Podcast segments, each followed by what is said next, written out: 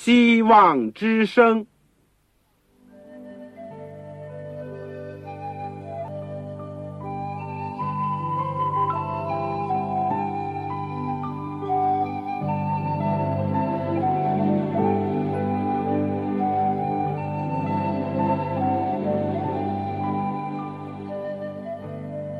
各位听众朋友，各位弟兄姐妹，欢迎您收听信徒培训这个节目。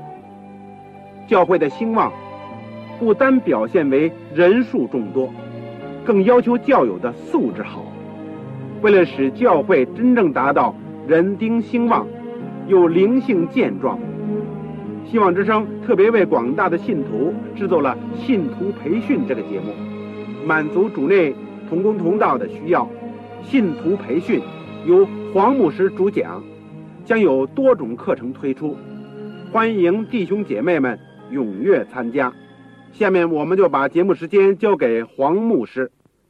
各位亲爱的弟兄姐妹，各位组内的同工同道，你们好，欢迎你们收听我们信徒培训的节目。我们说这是整个信徒培训节目里面的第八门课，我们着重是讲。健康的信息，或者是健康的教育。今天呢，我们要讲第七讲：健康改良论饮食。论饮食，这经文呢，在《传道书》第三章第十到十三节，《腓立比书》第三章十八到二十一节。我们学习之前，让我们一起做一个祷告。亲爱的天父，我们谢谢你，你这样的赐恩给我们，你一直保护我们，直到今天，给我们今天还有生命气息，来侍奉你，来亲近你，来学习主的话语。我们恳求你能够。在我们人生以后的道路上，也不断的带领我们，使我们天天跟着你，而且天天向着你。求主，你也借助我们微小的工作，能够为很多人提供生命的粮，使我们的心灵得到喂养，使我们的灵性能够保住。尤其在这世界的末了，有各种的纷扰，有各种的混乱，有各种的灾难，我们就在你里面找到避难的处所。而且因着有主耶稣基督，我们心里常常有平安，常常有喜乐。我们谢谢你，你非但把我们得救的道理告诉我们，你把。很多生活实际上的道理，也都光照我们、启示我们。求主在我们今天所学习的功课上，有从你那里来的亮光，也给我们能够有力量，靠着主去遵循这个卫生改良的一个原则。主啊，恩待我们！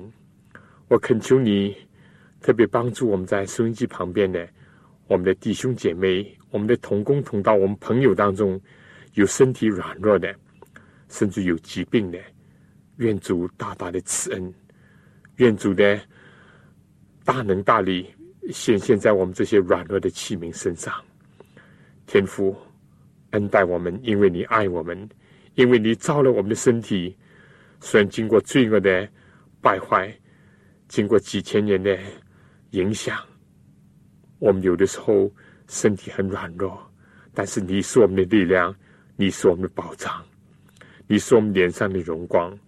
求主使我们天天感谢你，天天仰望你，垂听我们的祷告，是奉靠主耶稣基督的圣名。阿门。这个今天呢，我们要讲一个题目，就是论饮食。我们先把今天的经文读一读。旧约的传道书第三章十到十三节，三章十到十三节，这里说：我见上帝叫世人劳苦，使他们在其中受精炼。上帝造万物，各按其时成为美好，又将永生安置在世人心里。然而，上帝从始至终的作为，人不能参透。我知道世人莫强如终身喜乐行善，并且。人人吃喝，在他一切的劳碌中享福，这也是上帝的恩赐。第二个章节在新月圣经腓利比书第三章十八到二十一节。你们手边有圣经，请你们一同打开。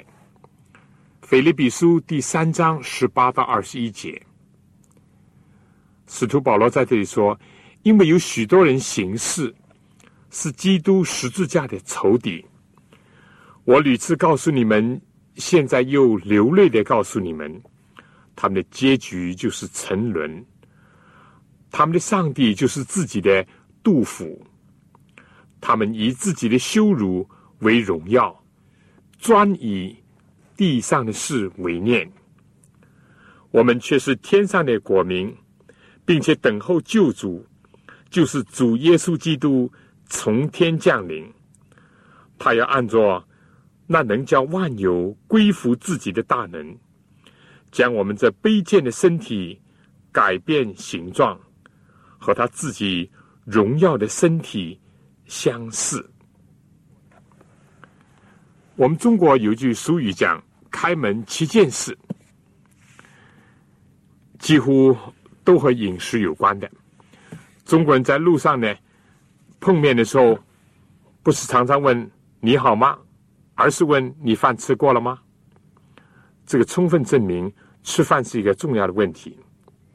你到世界各国，你也可以发现到处都有中国餐馆，在美食当中少不了也会有中国餐。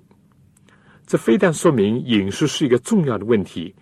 而且呢，饮食也成为一种艺术，也是一种享受。但我们也记起中国另外的成语说：“人为财死，鸟为食亡。”在今天的二十世纪，固然有不少的地区国家吃饭的问题还没有解决，人们的基本的温饱还达不到。但在世界上另外的地区呢，又产生饮食过度、营养过剩，而且造成和营养不良相对的许多的疾病。我们可以看见，有人是骨瘦如柴，有人却大幅便便；有人在千方百计的想使自己肥胖健壮一点，同时呢，又有人在用尽各种方法要减肥。我们今天呢，要从健康改良这个角度来看一看圣经怎么样论饮食的。就是说，我们应当怎么样来看待饮食的作用？第二部分呢，我们来看一下饮食的改革和改良。第三部分，我们来讨论一下素食和荤食的问题。第一部分。圣经论饮食，首先要问到底为什么而吃呢？圣经首先说按时吃喝，为要补力。这是在传道书第十章十七节。人不论从事体力劳动或者是脑力劳动，都要消耗热量。人体的组织，不论是为了修补或者是为了增长。也都需要食物。为了维持四肢百体的增长的功能，也必须要有热量和能量。这也有赖于食物。所以从这方面讲，我们按时吃喝呢，是为了要补力。平时呢，我们又说，人不是为吃而活，人是为活而吃。食物呢？是为了维持人个体的生存所必须的。耶稣虽然讲人活着不是单靠食物，乃是靠上帝口里所出的一切话，但是耶稣并没有讲人活着不是靠食物。第二点呢，饮食呢，也是上帝赐给人的一种福分和享受。传道书第二章二十四节，这里说：“人莫强如吃喝，且在劳碌中享福。”我看这也是出于神的手。而在第三章十一节呢，又讲：“上帝造万物，各按其时。”成为美好，又将永生安置在世人心里。十二节说：“我知道世人莫强如终身喜乐行善，并且人人吃喝，在他一切的劳碌中享福。这也是上帝的恩赐。”我们从旧约圣经第一卷创世纪的记录当中，我们看到，在上帝创造人之前，上帝在第三天，已经造了各种的菜蔬和结果子的树。创世纪第一章二十九节这样讲：上帝说：“看呐，我将遍地上一切结种子的菜蔬和一切树上所结有核的果子，全是给你们做食物。食物呢，非但是为了维持生存。”创世纪第二章第九节还说：“耶和华上帝使各样的树从田里长出来，可以悦人的眼目。其上的果子好做食物。所以饮食呢，是从劳碌当中得来的，是上帝的恩赐，也是一种享受。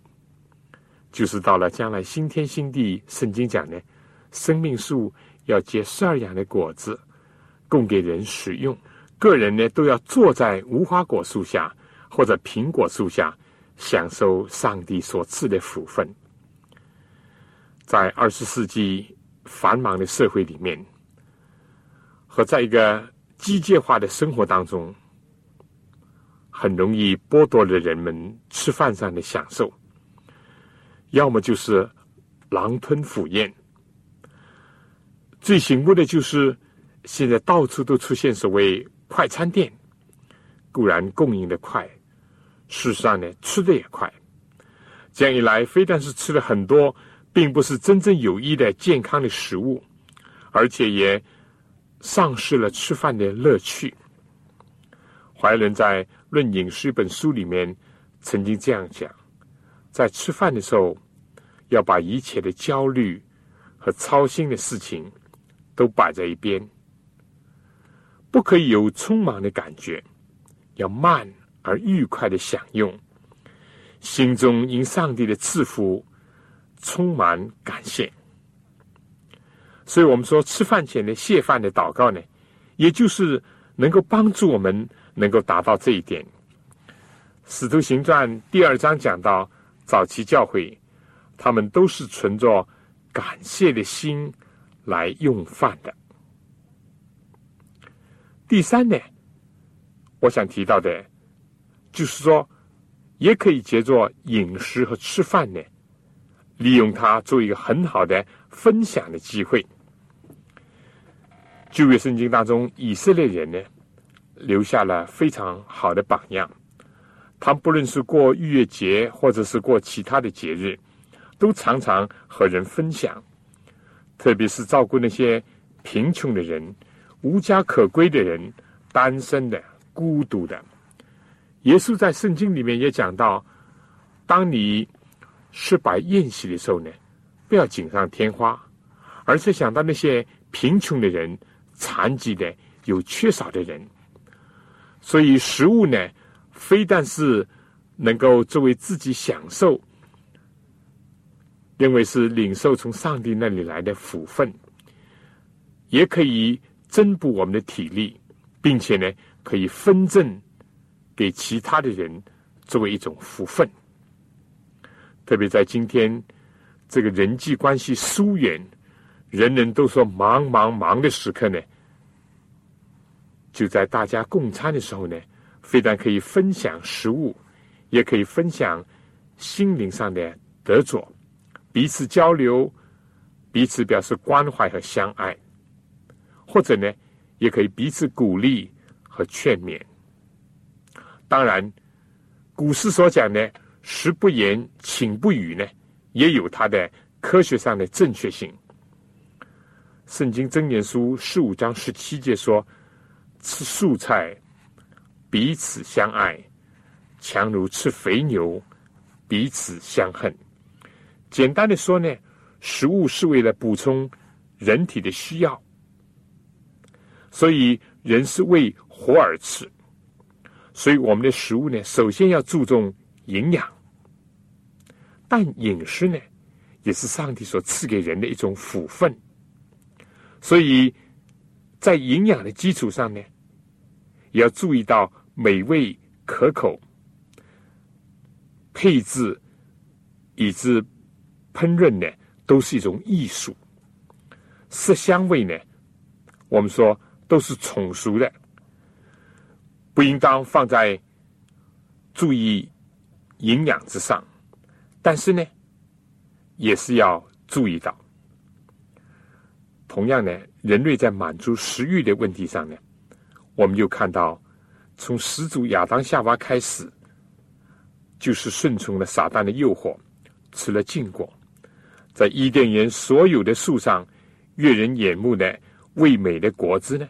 上帝其实都赐给他们做食物，但可悲的呢，他们竟然不听上帝的话，而听从撒旦的话，去吃了上帝所吩咐不可以吃的那棵树上分别善恶的果子。食欲呢，曾经打倒了世界上无数的男女。先祖以撒的长子以扫，因为不能控制他的食欲。或者说，把自己的食欲看得比其他的一切都重要，结果为了一碗红豆汤，就出卖了做长子的名分。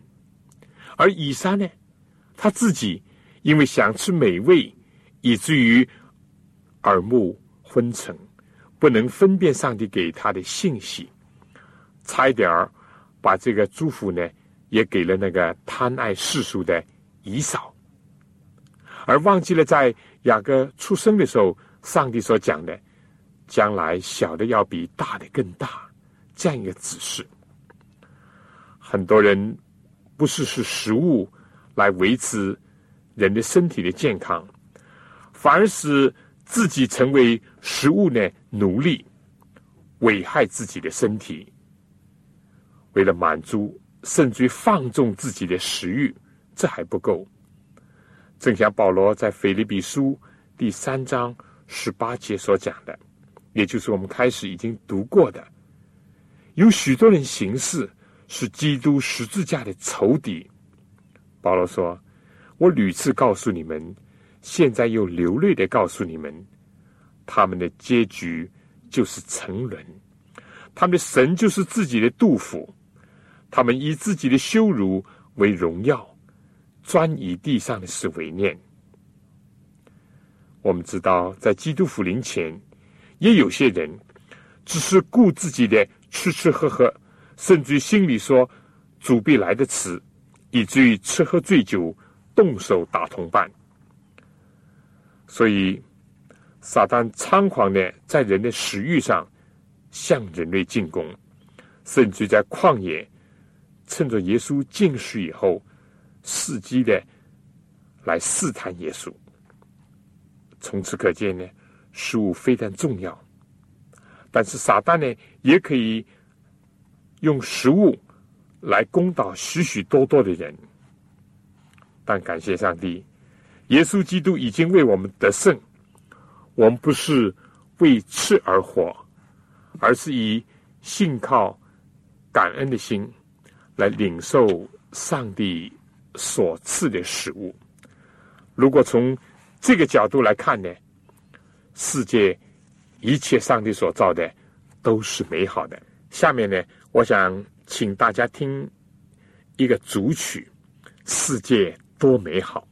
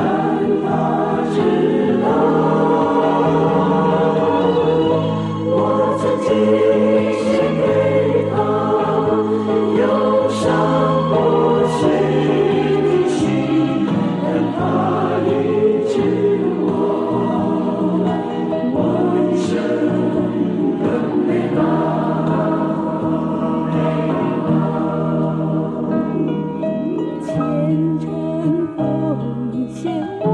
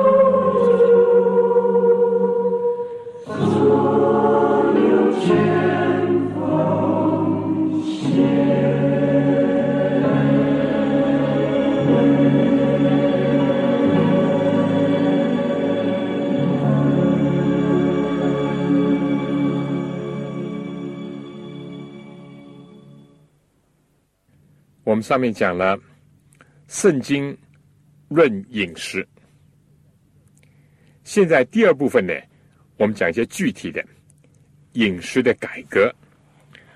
我明白了主要是为生存、为健康而进食。那么，普通每一个人每天进食的分量的多少？我们说，在营养学上讲呢，是叫热量的单位叫卡路里。一个公式呢，就是一个基础的代谢加上每天的活动量。一般的讲呢，成人的基础代谢率每天是一千到一千七百卡，但是因人而异。而每天的活动量呢，也是各有不同。意思就是说，消耗体力、脑力更多的，需要补充多一点。一般来说，平均妇女呢，每天需要两千卡热量，而男的呢，需要多一点，每天大概是两千七百卡。至于重体力劳动者呢，就需要四千卡路里。我们上次也讲过。食物当中基本是由蛋白质、脂肪、碳水化合物，由这些来供给人的热量的。尤其是碳水化合物，是直接的，也是主要的热能的来源。它和蛋白质的热卡的值呢是相等的。大致是每一克的食物，意思就是说每一克的碳水化合物，或者是。蛋白质呢，只有四卡的热量，但是脂肪呢，它的每一克就有九卡这么多。所以饮食如果过分丰富，尤其是用大量的脂肪呢，就会产生过多的热量，而形成体重上升、身体肥胖，而引致心脏、肾脏负担加重。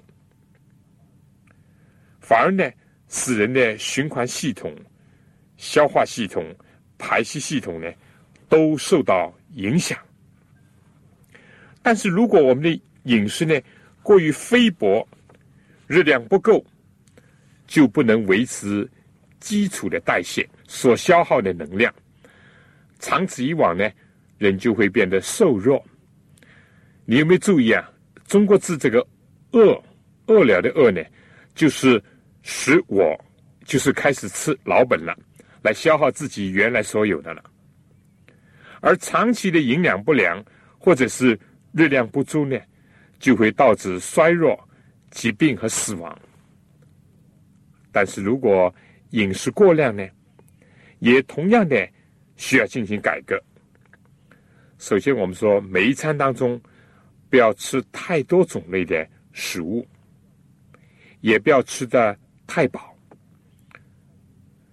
但是呢，也不能老是单调的、不变的，长期盯住一个、两个菜或者是一种、两种食物，这样呢，也会造成营养的不齐全或热量的不足。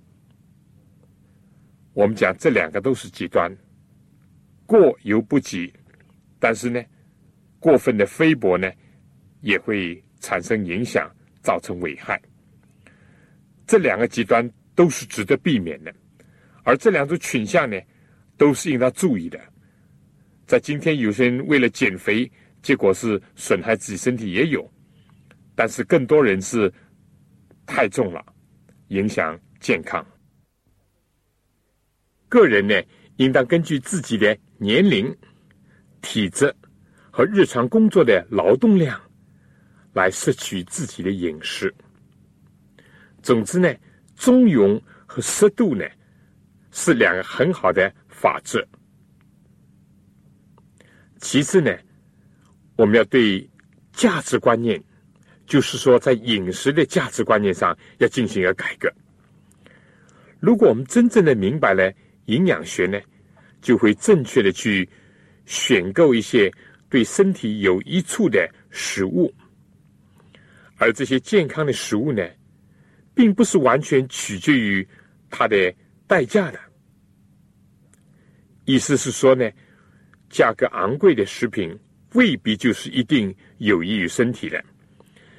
在我们中国人的传统的观念里面不是对那些精致加工的食品认为是上等的、好的。以前认为精白的大米啦、精白面粉啦、精白的砂糖等等，其实今天证明呢，这是最差的。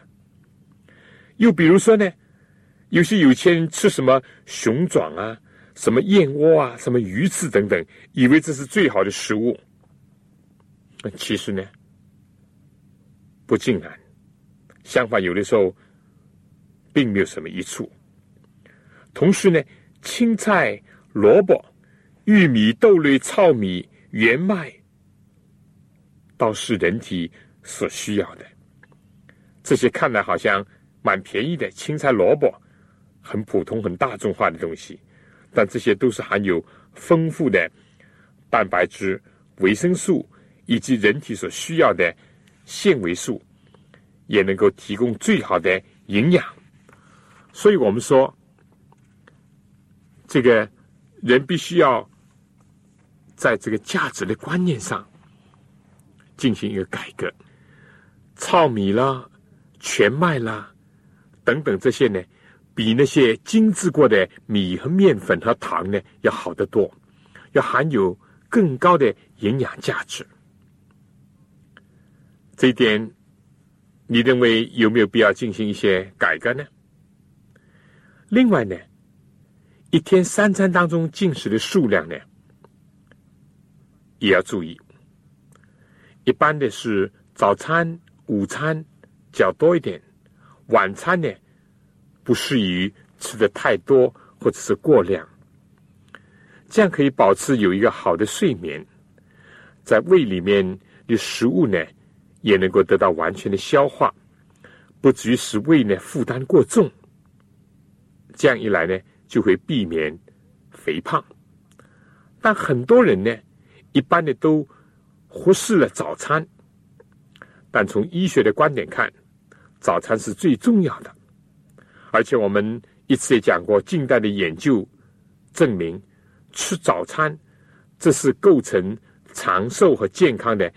七大要素之一，虽然本来是很容易理解的，但是由于习惯或者传统，或者是晚睡引起的时间上的不协调呢，结果令到很多人呢没有时间吃早餐。这一点呢，要加以改革。首先是在认识上要得到提高。有一句很形象的话说：“早上呢，要吃的像皇帝；中午呢，吃的像有钱人；晚上呢，吃的像乞丐。当然，在特别需要的时候，例如农夫在农忙的时候，或者是有些病人必须要少量多餐，都不限于所谓一日三餐。”至于对于老年人，终日坐着，没有什么太多的体力消耗呢，有的时候一天改做两餐呢，反而对消化系统更有帮助，人也显得更加精神。对有一些人讲呢，甚至一周当中能够进食一餐或两餐呢，使得肠胃得到调节和休息，反而会得到。更好的健康的效果，所以我们说，在进餐的很多方面呢，是值得注意和改革的。但有一点，不要生搬硬套，也不要千篇一律。别人行得通的，不一定对你行得通；对你好的，不一定对别人好。你所不能吸收的，不等于说别人不能吸收。总之呢。要因时因地因人因具体的情况来决定整个的饮食的改革也好，饮食的习惯也好，并且呢，由此呢定出一个合理的方式和方案。此外呢，我还想提一提的，有不少地区人呢喜欢吃咸菜之类的东西，也就是说吃的太咸。我们现在知道，过量的盐呢，对身体是不利的，当然没有盐固然是不行，但太多了呢，容易使血压升高，加重这个肾脏和心脏的负担。所以食品一般讲来呢，适宜少用一点盐。那么关于糖类呢，中国人平均的用糖量呢，虽然是不多，但我们知道呢，精致的白糖对人体的健康是不利的。人所需要的糖分，在我们所吃的碳水化合物当中呢，已经是足够了。而经过提炼的精白糖，对人并没有什么益处。虽然它有一定的热量，但积存在人体内的过多的糖呢，会转化成脂肪，使人肥胖，并且呢，扰乱人的大脑的功能。此外，虽然我们中国菜呢，很讲究这个鲜美，但是呢。切记不要用过多的味精，过多的味精呢会使人的胃口变坏。而天然的原味呢，尽管是清淡，却更加有益于人体的健康。也要注意避免用各种的香料，也不要吃太多的油炸的食品，因为这是不容易消化的，也容易吸入。太多的脂肪，美国快餐店供应的炸鸡、炸薯条，就是形成很多人肥胖的原因之一。所以在食物的品种或怎么样烹饪上，都是值得我们重新考虑，和有许多方面我们必须要加以改革的。下面呢？我要讲一讲这个素食和荤食的问题，这个可能是一个很有兴趣的问题。不过在讲这之前呢，我想请大家听一首歌，《有福的确据》。我们在主耶稣基督里面，当我们信靠他的时候，我们就有得救的指望。但是在我们身体得赎之前，我们在这世界上还有。很多的功课要学，其中包括我们怎么样注意身体的健康，以及改良改革我们的饮食方面。愿上帝也能够同样的帮助我们。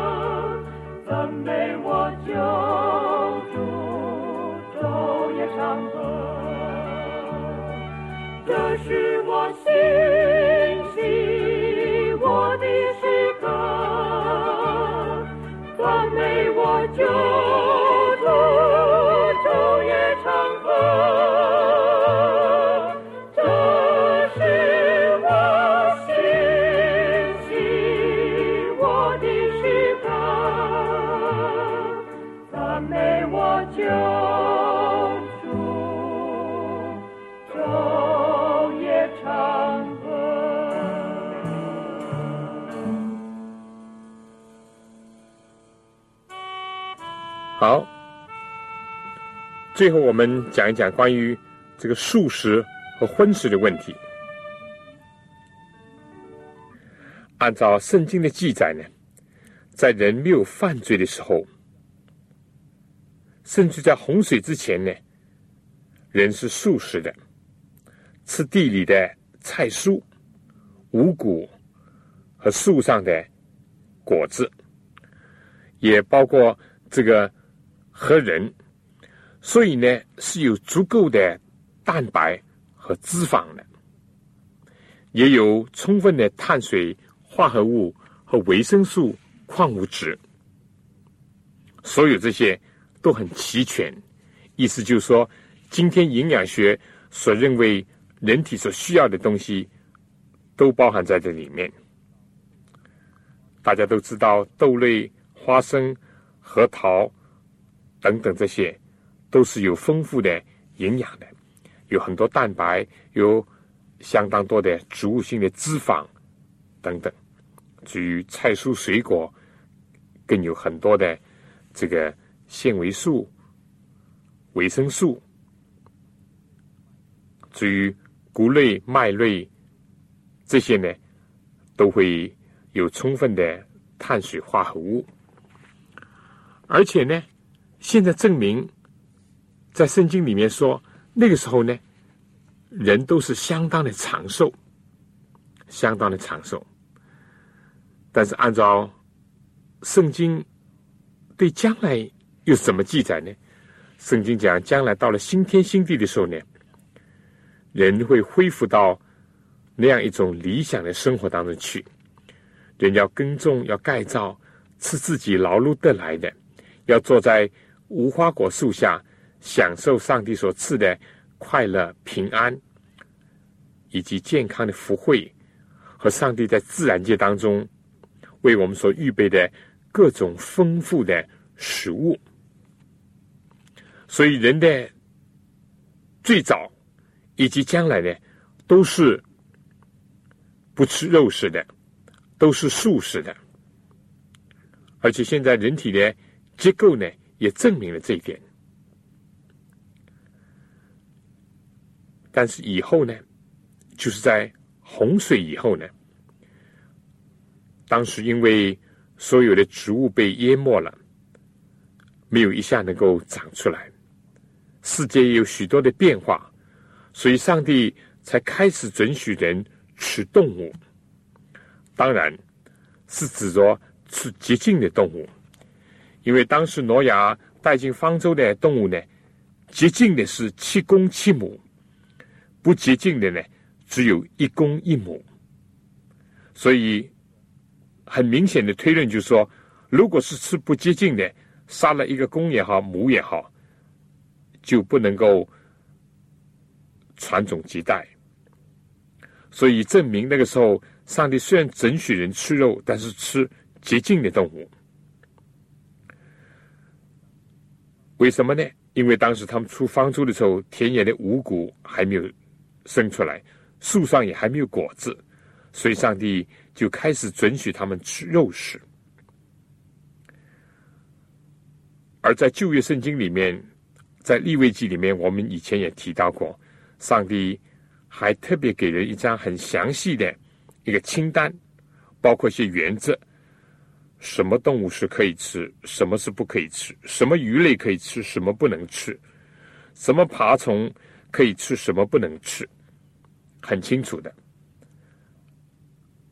我们知道，今天就我们所有限的研究，或者是人的经验，也看到其中所规定的是多么的正确和神奇。哪怕是吃这个洁净的动物吧，圣经也规定人不可以喝血，而且。这个献祭以后吃这个祭肉呢，也要剔除了脂肪，这个脂肪要焚烧。这些规定呢，在今天的医学的角度看来是非常富有意义的。我们知道脂肪里面含大量的这个胆固醇，尤其是动物的脂肪。至于那些不洁净的动物的脂肪，比如猪油啊等等，那更是严重。这个大家都是或者已经是知道的了。而这一点呢，又是对我们中国人讲呢，又是一个挑战。我记得小的时候，常常听见人家说：“哎呀，猪油拌饭是最有营养的，猪油白米饭。”其实今天看来，可以说是拉稀，是一个不值得取用的一个食物，是有害无益的。但是圣经是非常的奇妙，因为什么呢？体现了上帝对人类的爱和关怀。不，尽管这样讲，我们不能不承认，就是在耶稣基督复临之前以及洪水以后这段时间里面，上帝是准许人吃一些动物的，当然是指说洁净的动物，而且呢，旧约里面。很多祭司也是吃这个祭肉等等，这是不容否认的事情。甚至于耶稣自己在世界上的时候呢，至少记载他是吃鱼，这也是事实。但这些呢，都是因地制宜的，因时制宜的，是上帝的许可，并不意味着是上帝最初的旨意。这是权宜之计，但不是理想的食物。何况我们知道呢，动物的肉类呢，不论是家禽走兽也好，或者是牛羊也好，甚至鱼类也好，它们也都是因为吃了其他的植物来取得它们的滋养的。比如说，牛羊就是吃草，但是人呢，就吃这个牛羊。有的我们说虽然不这么明显，但也是间接的在取用自然界当中，尤其是植物来形成他们的身体的。所以人吃肉类呢，其实也是间接的吃植物。如果是这样的话呢，在一般情况下，在人可以消化吸收的范围以内，人为什么不直接的吃这个素食而更好呢？当人如果有了营养的知识，知道怎么样合理的搭配，以及去吸取全备的营养，那么我们应当说，素菜是价廉物美。而且从现代大量的医学研究呢，素食呢避免了许多造成近代人的疾病，就是心脏病、癌症、糖尿病这些病症的因素。非但是可以使人避免或者减少。这些病患，而且医学大量的证明，素食对人体还有很多促进健康的作用，甚至于不少的食物呢都有抗癌的作用，或者是使血管软化的作用。所以现在有一种疗法叫食疗，就是用食物来治疗人的疾病，不错。今天是有不少的人都吃荤食。但当你仔细的看一看牙齿的结构呢，我们就知道人是素食的，而人的盲肠呢退化，也证明了人的饮食的改变。就是兔子的盲肠很长，因为兔子是吃草的。人现在的盲肠呢是退化的，只是证明以前是素食的，现在由于荤食就有所。变化，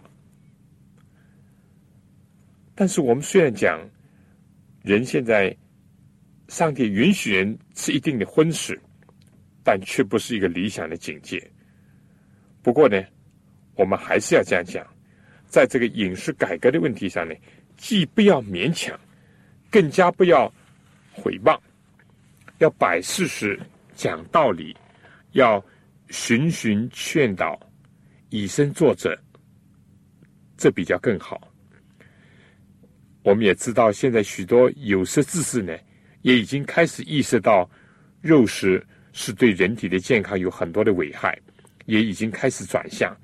各地呢也增设了不少素食的餐馆，或者是生产这个健康食品的工厂。基督福临安息日会议就有许多这样的机构，尤其到世界的末了，我们知道许多的动物充满了各种的疫病，有各种的细菌或者毒素，直接间接的危害人体的健康。当然，到了近代，我们知道许多的蔬菜瓜果，因为利用了大量的农药或者是化肥，或者是种种的催生剂呢，也造成一定。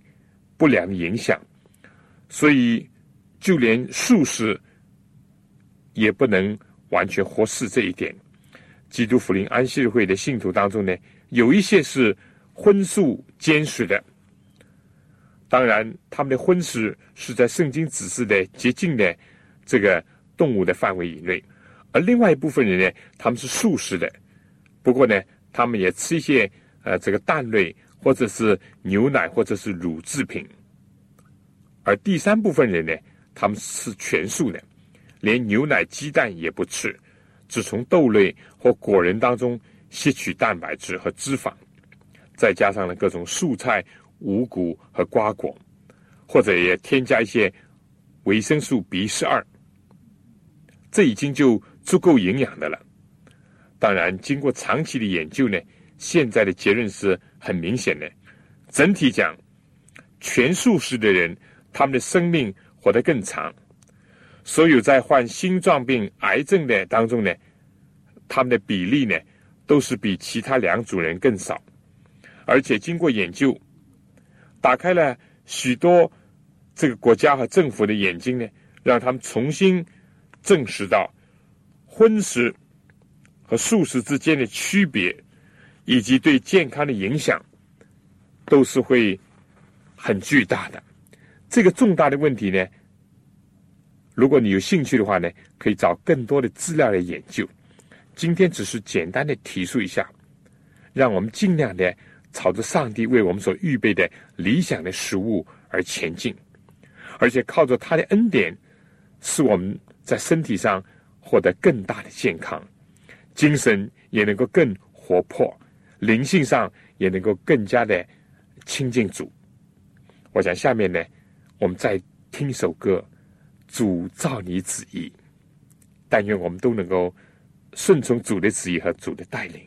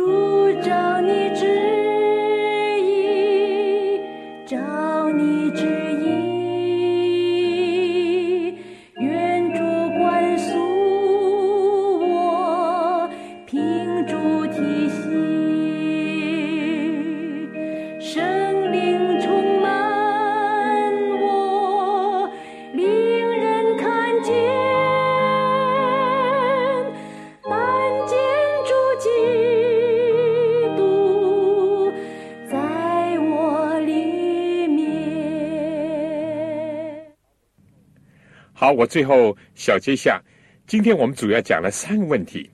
第一呢，就是圣经对于饮食的这个作用是怎么样看的？